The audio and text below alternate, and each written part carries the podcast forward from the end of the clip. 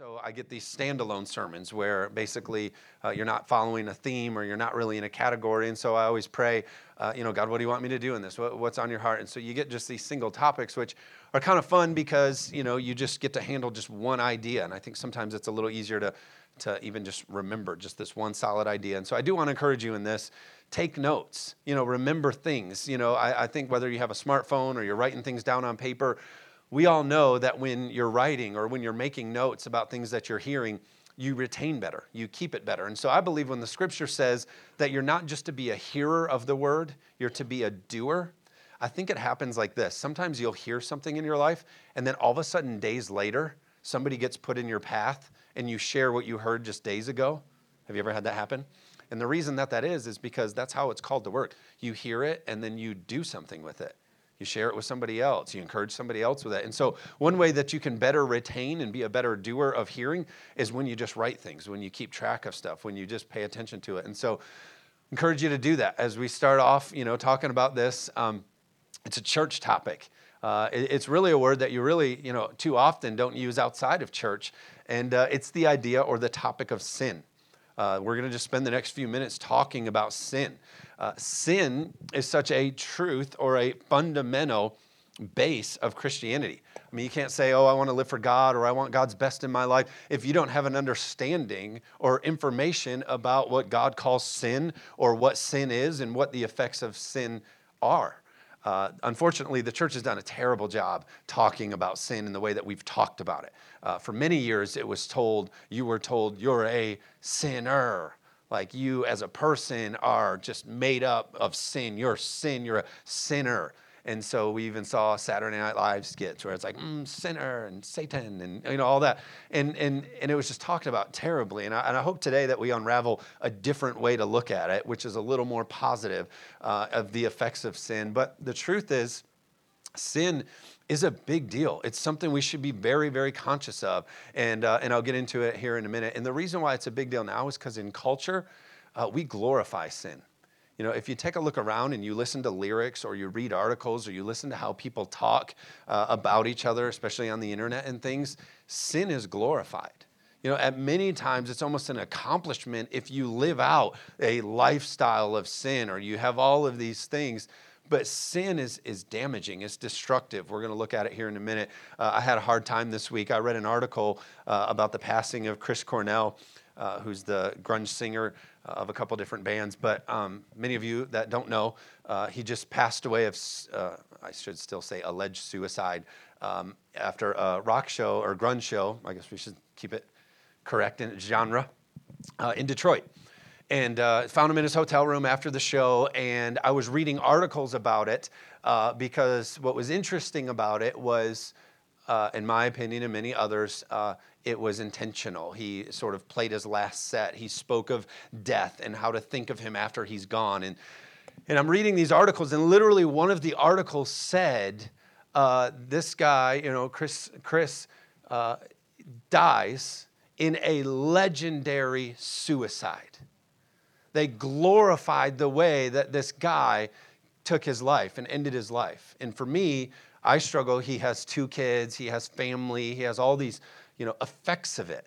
Uh, he's not a rock star, grunge star character who just got taken out of a movie. He's a human who lost his life, and it affects a lot of people, right?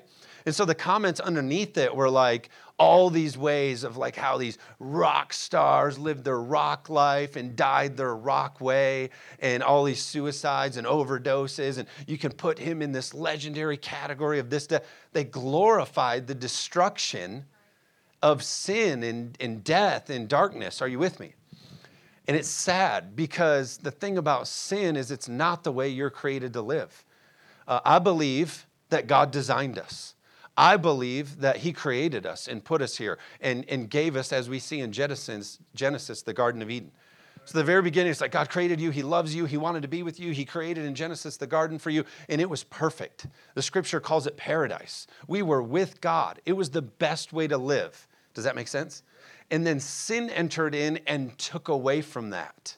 And so, anytime sin enters in in our life, you begin to downgrade the quality of living that you're experiencing. Are you with me? And so, same thing in our life. When we glorify sin and we celebrate sin, it's so opposite of the way God created us because our best kind of life is in God, the way that He created us to. And when sin comes in, you downgrade your lives. You know, people don't sign up for downgrades, right? Like, oh, I can't wait to stand in line and get downgraded. But isn't it interesting? We celebrate the downgrade of sin. Like, oh, yeah, he's, crazy. That guy, he's crazy. Billy, my buddy Billy, he just so much, you wouldn't say it like this. He just does so much sinning. Crazy Billy. But we do. We glorify crazy guy over here. He's just so crazy. He's got some stories of downgrading his life and not living the way God created him to, right? And missing out on all that God had for him. We got those stories. Amen. So people say this to me all the time. They say, "Man, I don't know about Christianity. It's got all those rules. It's got, you know, it's it's no fun. You can't enjoy yourself. You can't express yourself. You can't all this kind of stuff." And it's like, express what? The downgrade from the way God created you to live? He's your create. If the person who created this microphone, you were to sit down with them, they would tell you the, the, the, the way to get the most out of this. The best way this microphone could live or operate comes from the Creator. It's the same thing with God. God created us. He loves us. He knows how we were built and wired. So the best way to know how to live is to look at what the Bible, what God says we should live. Does that make sense? So people always say, oh, all these rules and Christianity and it's no fun and God's not loving and he's restrictive and he holds you down and all these rules. But that's not the case. Literally, he sticks Adam and Eve in paradise and he says, I made this for you because I love you, because I want you the fullest, in the fullest kind of life. I want you to enjoy all of it because I love you and I want your best kind of life. And then he says this, oh, but that tree, the tree of knowledge of good and evil, he says, don't be a part of that. Don't participate in that. Don't eat of that. Because when you do, you will surely die or you will begin your destruction because it's sin and it's not meant to be a part of your life. Now, the example is like this. You've heard me say this before. If I were to have you over to my house and I were to say, hey, uh, would you house sit for me? The refrigerator is full of all your favorite things. I've had you in mind. I know what you like, all your favorite snacks, the pantry, everything. You're good to go. It's going to be the best. You're going to enjoy this paradise that I've made for you, my house. and uh, but I've made it all for you. You're going to love it. You're going to enjoy it. Oh, but one thing. In the refrigerator, there is some poison. There is some cyanide. Whatever you do, just don't drink that. You can have everything else, enjoy everything else that's made perfect for you, but just stay away from that. Am I being unloving? No. Am I being restricting? Am I trying to hold back from fun? No, I've created everything perfect for you to enjoy and to everything that you need. But hey, stay away from that because if you get into that, that's going to hurt you. And I love you and I don't want you to be a part of that. Because God designed it, He knows what's best in it. So He's saying, do it this way. This is the best way to do it. If you get into things that way, it's going to hurt you. So, sex outside of marriage and greed and unforgiveness, all these things that aren't God's way, when we start to do them that way, it's saying, hey, oh, you're, you're, you're getting into that. Just do it this way. This is the better way. Inside of marriage, this is the better way to do it. When you do it that way, downgrade, destruction, death. Does that make sense? I love this about God. Uh, not only did He create perfection, He created the Eden, Garden of Eden, He created all this paradise. He said, hey, this is this. But then when we messed it up, He said, I got you. I'm going to send my son Jesus. He's going to come back and he's going to restore it. And he's going to show you the best way to live. So I'm going to send my perfect son to die for your sins. You're going to have forgiveness of sins. And then along the way, he's going to teach you how to live the best kind of life. And that's what Jesus did. He didn't come to tell us how wrong we were and preach all these rules at us. He came and said, Look, I've come to give you life and give it to you better, and here's how you live it out. And so his teachings would be things like this. He would say, Hey, don't live that way. Instead, live like this because it's better. It's better. It's the better way to do it. Does that make sense? So I'm going to look at a couple of them. In John 10 10, the Amplified Version, it says this The thief, if you'll let me say it, the devil, the enemy, Satan, Hasatan, the accuser, whatever you want to say, comes in order to steal, kill, and destroy. I came that you may have and enjoy life and have it in abundance to the full till it overflows. God's design is always to give you the best whatever He calls us into, the reward of it is your best. Amen? The New Living Translation says, The thief's purpose is to steal, kill, and destroy. My purpose is to give them a rich and satisfying life. Your best kind of life, your rich and satisfying kind of life is in the ways of God. Amen. Romans 6:23 says, "For the wages of sin is death, but the gift of God is eternal life in Christ Jesus our Lord." I love this message version of that. Listen to this. This is Romans 6:23 in the message version. It says, "But now that you've found, you don't have to listen to sin tell you what to do." Because sin does. The pressure of sin, the pressure of the world, it barks at us at how we should live and what we should do. And it's saying, look, now that you've been found in Christ, now that you know God, now that you have freedom in Him, it's saying you've found that you don't have to listen to sin to tell you what to do. And you've discovered the delight of listening to God telling you. What a surprise. A whole, healed, put together life right now with more and more life on the way. Work hard for sin your whole life, and your pension is death. But God's gift is real life, eternal life, delivered by Jesus, our master. Like, hey, if you want to live a life of sin, if you want to work hard at sin, that's your call, but your pension is death. There's no reward in that, there's destruction in that. But instead, if you're a person who lives for the ways of God, the things of God, there's reward in your life now and in your life to come. Amen? Because sin does what? Sin ruins your life now. We don't glorify sin. We don't exalt sin. We don't lift up sin. We don't patty cake sin. Why? Because it's a downgrade. It's hurting you. Are you with me? Uh, my mentor taught me this really cool thing. Uh, he said, Here's how you should live your life every day you wake up. He said, Imagine either two buckets or two barrels. And every time you wake up, on this side, you have a barrel or a bucket, whatever you, your analogy would be. And in this is right standing with God, or the word we use, righteousness. Righteousness in God, God kind of living. Uh, it means right standing with God, meaning you're, you're walking with God, you're, you're living God's ways. So, right standing. And this is the best kind of life. I mean, this is 100%. This is full speed. This is, you know, no resist. This is what you want to live. This is the best kind of life. And so you wake up in the morning and all your energies, all your passions, all your desires, you fill this bucket to 100% full. You keep this full because it's the best way to live. It's God kind of living. Over here is another barrel, and you wake up in the morning, and this is sin, and this is destruction, and this is death, and this is selfishness, and our own kind of living, and, and this is the enemy, this is destruction. And you wake up in the morning and you decide, I'm either going to put all my passions and energies in this barrel and live the God kind of life, or I'm going to downgrade myself and I'm going to waste some of it in this barrel. And so none of us would say, well, you know, I just, you know, my goal in life is to really live just like a 40% life if you know if i could just you know no we all lay awake at night dreaming of greatness and all that god has for us and all that because why? Because we want this barrel full. But when we say oh, i'm going to i'm to compromise a little. I'm going to look at that thing on the internet or i'm going to look at that person in a certain way or I'm, we take a little of this and we go over here and we waste it in this barrel. Because sin gets us nowhere and it downgrades us and it destroys what god has for us. Are you with me and so our energy's got to be purity and righteousness and putting everything in the way that God created us to live. I love John Wesley. Uh, his mom says this statement says, Sin is anything that decreases your passion for God. Sin in your life is simply anything that decreases your passion for God. So anything that would cause you to take from here and walk it over to here is sin.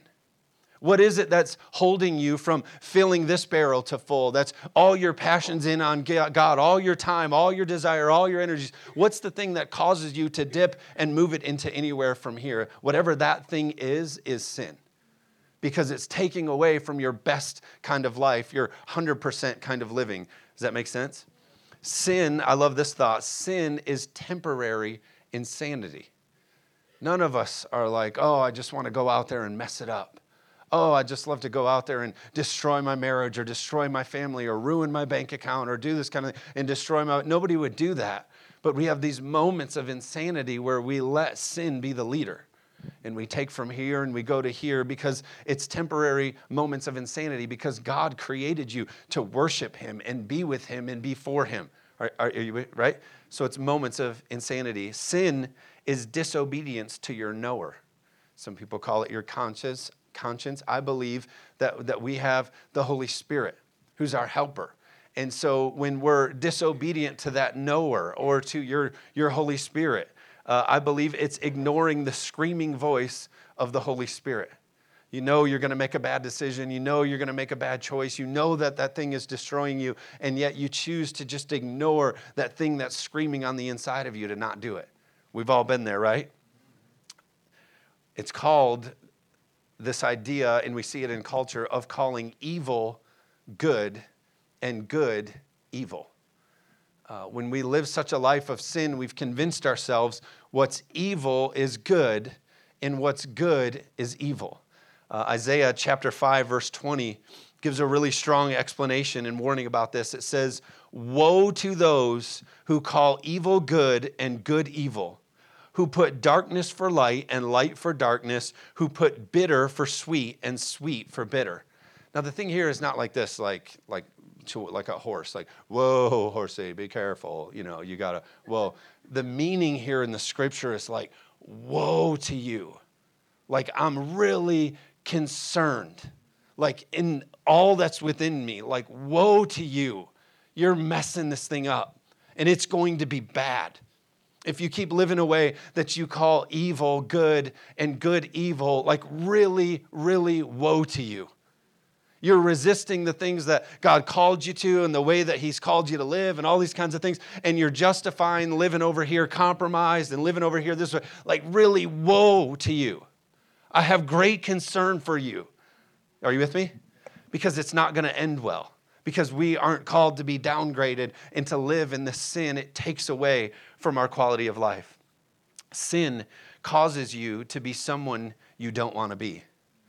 That's the hard part about sin is we join into something because we think it's going to be enjoyable or we think it's going to give us the life that we want and it's going to gain us the result that we think it's going to get. And so we join that sin and then you look back on it and you're like, this isn't who I wanted to be. This is what I, what I signed up for. Because sin comes from the enemy who's a deceiver. Amen? Sin will never net you what you think it's going to. Sin puts you on a road you don't want to travel. We've all been there oh, it looks great. This is a fun exit. Let's try this one. And then you get going down the road and you're like, this is not. This is not what I wanted. This is not what I'm traveling for. This is not the road I want to go. This is so true. Sin's pain is delayed.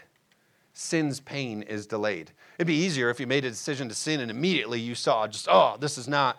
But sin's pain is delayed. It lets you start in it and it lets you think everything's fine and justifiable and you're free and you're enjoying it and it's good and all this kind of, and then all of a sudden its pain will hit you one day because its pain is delayed. You can keep making excuses and you can even convince other people in your life that you're doing the right thing. But the pain of sin, the scripture says, the wages of sin is death. Like it's going to catch you. Are you with me? And the one thing I really want to point out, if I can give you any tips or give you any advice, not that I've arrived, I haven't made it perfect every day. I'm trying to make sure this barrel gets all my energies and all my efforts and all my thinking and all my passion. But the one thing I have kind of learned and discovered is that winning the sin battle only comes when we understand that it's a fight in our mind. You know, sin can't just walk up to you. I don't know that a needle or a bottle or anything is just like floated out of the sky and just, right? There's some thinking that has to happen. There's some actions that have to take place in order to get yourself in position to make a sinful decision. Are you with me? And so much of our battle in sin is not because it's a thing that can just walk up on you. It's a thing that you've thought on. It's a thing that you've premeditated. It's a thing that you've put yourself in position for starting in your mind. Do you know when Jesus went to the cross of Calvary, uh, do you know that was on the hill Golgotha, which is called the place of a skull? So when he defeated everything for us, you could almost say that that was a symbol of winning the battle in our mind. When he set you free, when he, everything that he did and he provided, he literally did it on, our, on, on a head. Like, hey, you can do this. You can win in your mind. You can overcome this thing. I thought about it like this. Many of us, when it comes to sin, we start having these conversations in our mind that we let the enemy, because remember, Satan's name is Hasatan, which is the accuser. So he comes in your mind and he's saying these things like, you know, you're really missing out. You know, every, you know, why are you such a, a tight, straight, you know, Christian? Why are you trying to keep the of the Bible, this old book? And why are you trying to? And he starts accusing. He starts saying things. He starts putting things in your mind. Loosen up a little. Have a little fun. Don't you know you're missing out? I think the biggest one that he sells us all is uh, is this one. It's acceptable. Nowadays, it's acceptable. Hey, it's fine. Everybody else is doing it you know, culture has progressed. We need to be more open minded. It's acceptable now. Are you with me? It's funny, we all fall for that as little kids. I mean, little kids, it's like, you say, well, everybody else is doing it. And we just grow up into more grown up versions of that. Well, everybody else is doing it. Let's just call it legal. It's just fine. Let's just do it. And we call these sins acceptable. Why? Because in our minds, we've let ourselves be convinced that it's not sin. So we got to win the battles in our mind. I thought about Adam and Eve. They're standing here looking at this tree, and what did they start doing? They probably started having thoughts. Wonder what it tastes like. I wonder what it would be like if I got to participate in that. I wonder what it would be like if that was a part of my life. I wonder what it would be like if, if I got some of that, if I got to enjoy that. I wonder if I got to be that. And that's how sin works in our life. We see it and we say, oh, I wonder what it would be like if that. I wonder what it would be like if I got a little bit more of that in my life and a little bit more of that. And I wonder if I could handle that. And I wonder what that would do for me if I could just do that a little bit more. And it's destructive, and you eat of a poison that downgrades you. Amen? So the scripture tells us that we have to take all these thoughts captive. If it's a thought in our mind, we got to catch it before it becomes an action. 2 Corinthians 10:5 in the amplified version says, "We are destroying sophisticated arguments and every exalted and proud thing that sets itself up against the true knowledge of God. And we are taking every thought and purpose captive to the obedience of Christ. It's saying, look, there's some sophisticated arguments out there that are going to try to convince you what is evil is good. And it's saying, don't buy into that. It doesn't hold up to the true knowledge of God find the true knowledge of God, and dismiss the sophisticated arguments of evil. Amen? I love this idea of taking something captive. In war, you would capture somebody because it would disarm them, right? Uh, before they were a threat, before it had potential, before it could have been a thing. But once you have it captive, it's disarmed.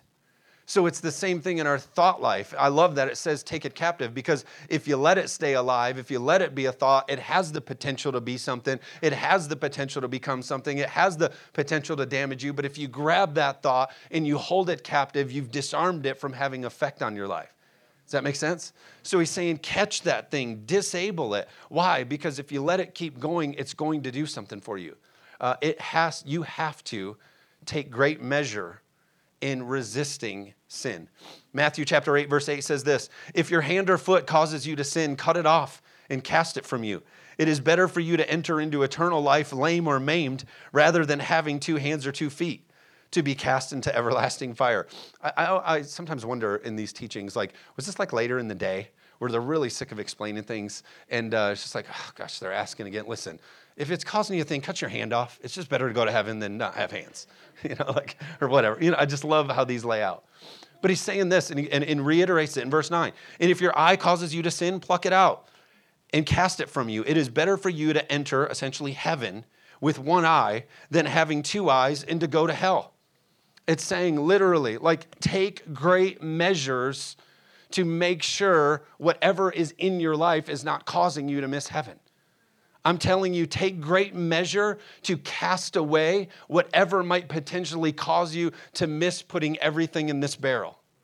You may have friends that, that used to, you could hang out with, they used to be able, but now they're a hindrance. They're causing you to take things from here to here, cast some things from your life that are hindering you because it's not worth enjoying a few people, enjoying a few things, enjoying, if it's gonna cost you heaven, if it's gonna cost you your best kind of life.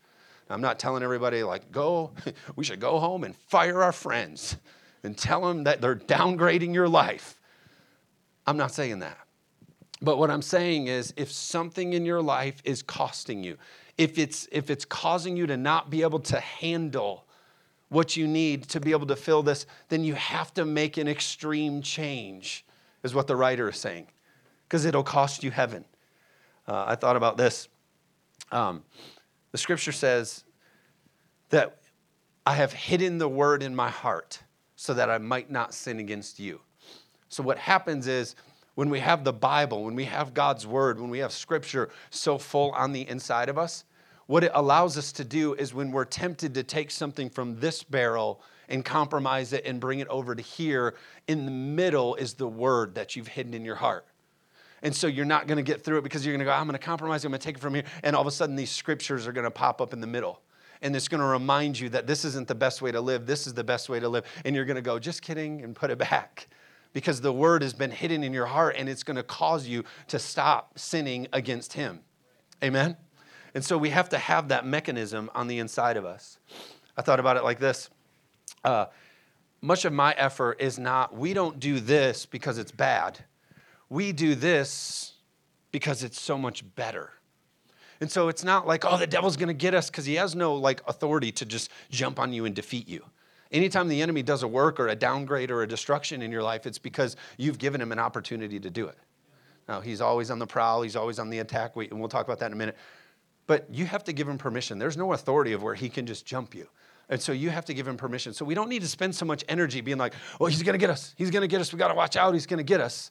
And so, oh, no sin because the devil might get us. Our conversation should be no sin because this is just so much better. All these things of the world that we think are satisfy, satisfying us and where we need to be in life and all these kinds of things that we make excuses and justification, none of it is as good and satisfying as right standing in righteousness with God. Amen? So it's not this whole like, we got to avoid, we got to avoid. How about we just spend more energy on this because it's better?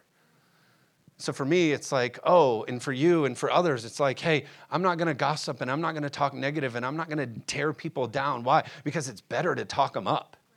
And I'm not to cheat and I'm not to lie and I'm not to destroy because it's better to have integrity because God honors that.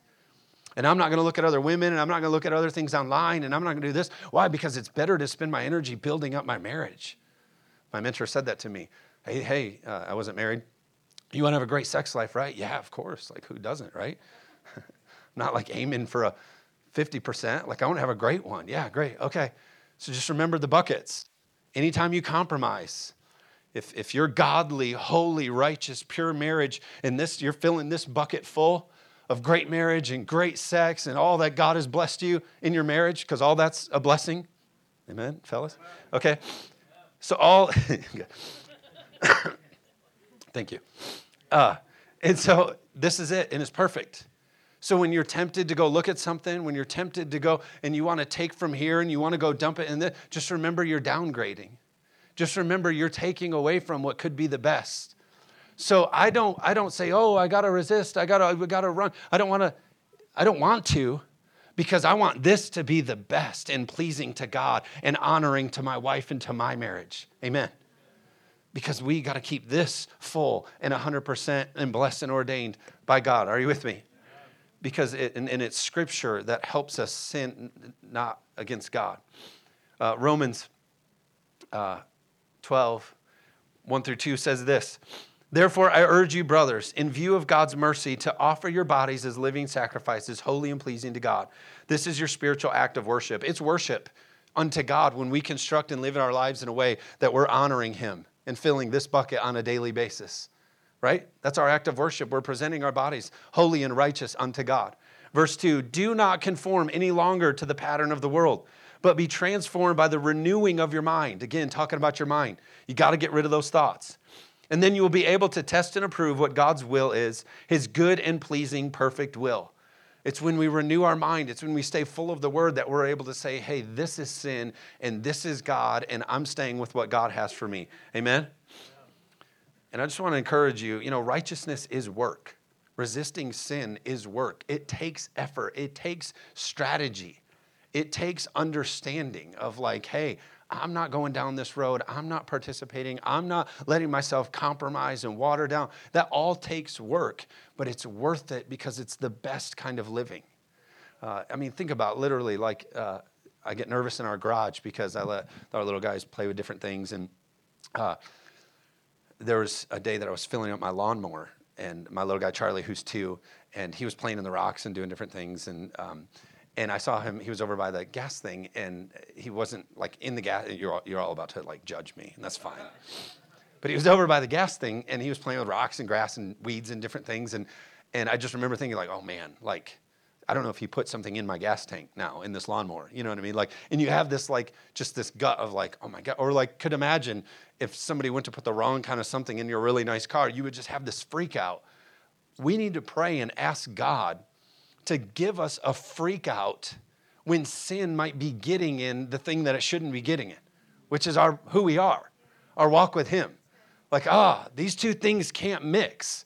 And is there potential that if I get in this situation that it might mix? God, no, because I don't want to miss this. Does that make sense? So righteousness is work, and we're stupid like fish. That was like my point on the bottom down there. I don't even know what it means anymore. Actually, I think I just remembered.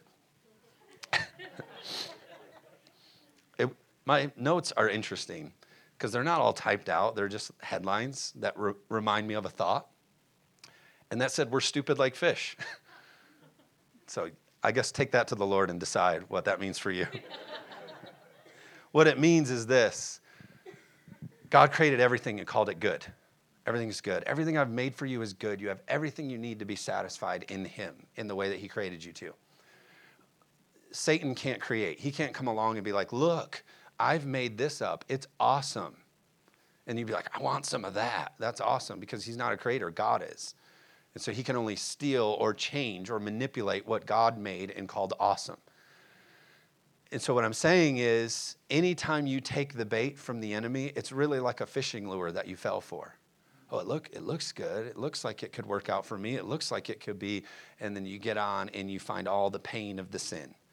And you find you need the word and you need church regularly and you need people in your life regularly that are going to say, from my angle, I can see the line and the hook and the devil in the boat. I can see it all. You're about to bite onto the wrong thing because you're a stupid fish. Best amen of the day. You're a stupid fish. Amen. Amen. Amen. I love Bo so much. I love him. All right, I'm with you. So, so true. We, we get just so tricked and deceived by what we think looks like it's right and justifiable and we should bite on it, and it's not. And so we need the word in church and pastors and Bo amen in and to keep us there. Amen? I'll close with this. 1 Peter 5, 8 through 9. We all know this. It says, Be self controlled and alert. Those are two hard things in this culture. Be self controlled and alert because our culture's saying to you, everything's good. You don't need self control. Do what you feel. There's no absolute truth. Do what you feel. But it says, hey, be self controlled meaning have an understanding that there's a barrel here and a barrel here, and have some self control when you wake up in the day and control your life in a way that you make sure you're walking toward what you want to walk toward. Amen. Be self controlled, have some self control. And then it says, and be alert. Be alert in this culture, in this. Are you kidding me? I'm just, I'm just happy to make it home because there's so much and the pace and the crazy and all that's going on. You're talking about be alert? Yeah, be self controlled and alert. And it says, because your enemy, the devil, prowls around like a roaring lion looking for someone to devour. It doesn't say scare. It doesn't say, hey, be careful, there's an enemy out there. He's going to say boo. Like, no, he's going to kill you and destroy your family and your marriage and your kids. There's no rules for him. He wants you taken out and destroyed, and your kids and generations after them. Are you with me? It's serious. Be alert and self control because there's a lot at stake. You can't have a season off of God and do what you want and play. No, you need to be alert because He's coming to kill you, devour you, not scratch you, kill you. Resist Him standing firm in the faith. How do you resist Him? You better find a way to be firm in God. You better, you better make your priorities about Him and not the stuff you're acquiring and the house that you're building and the job that you have and the people that you know. Don't stand firm in any of that stuff. Find a solid freaking foundation in God because that's the only way you're going to resist the attack of the enemy. But I know we all got stuff and we're busy. Be alert, be self controlled and stand firm in faith, or you will be devoured. Hashtag love wins. Amen.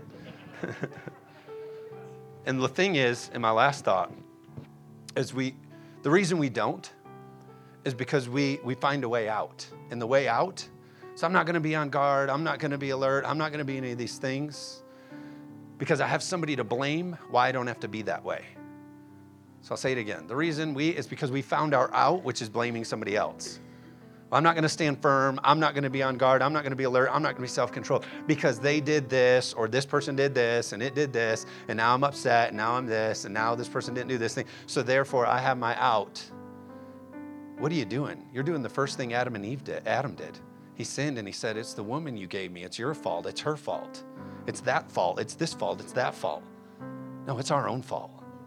Because God called us to be self controlled and alert and standing firm in the faith, or else we'll be devoured. This is what's awesome about God. Is if you go to God right now and you say, God, I haven't been filling the right bucket. I've put some stuff over here. Scripture says if we confess our sins, He's so faithful and just to forgive us of them that He's like, you know what? I'll help you. Let's tip that barrel over. Let's go over here. I'll help you. You know, I'll walk with you as we fill. Because God doesn't hold it. I can't believe that you filled that barrel. Oh, you're the. No, God's like, hey, I got you. I'm with you. Your faith. So I'm just saying to you this week, as you go home, as whatever, just go to God and say, God, I, I don't want to downgrade my life anymore. I don't want to make decisions that are taken away from my best kind of living. Help me see the areas, because we all have blind spots. Help me see the areas that, like, I'm, I'm just not putting it all here. And I believe that God's going to help you and give you the boldness to stand firm so that we can be here. Amen.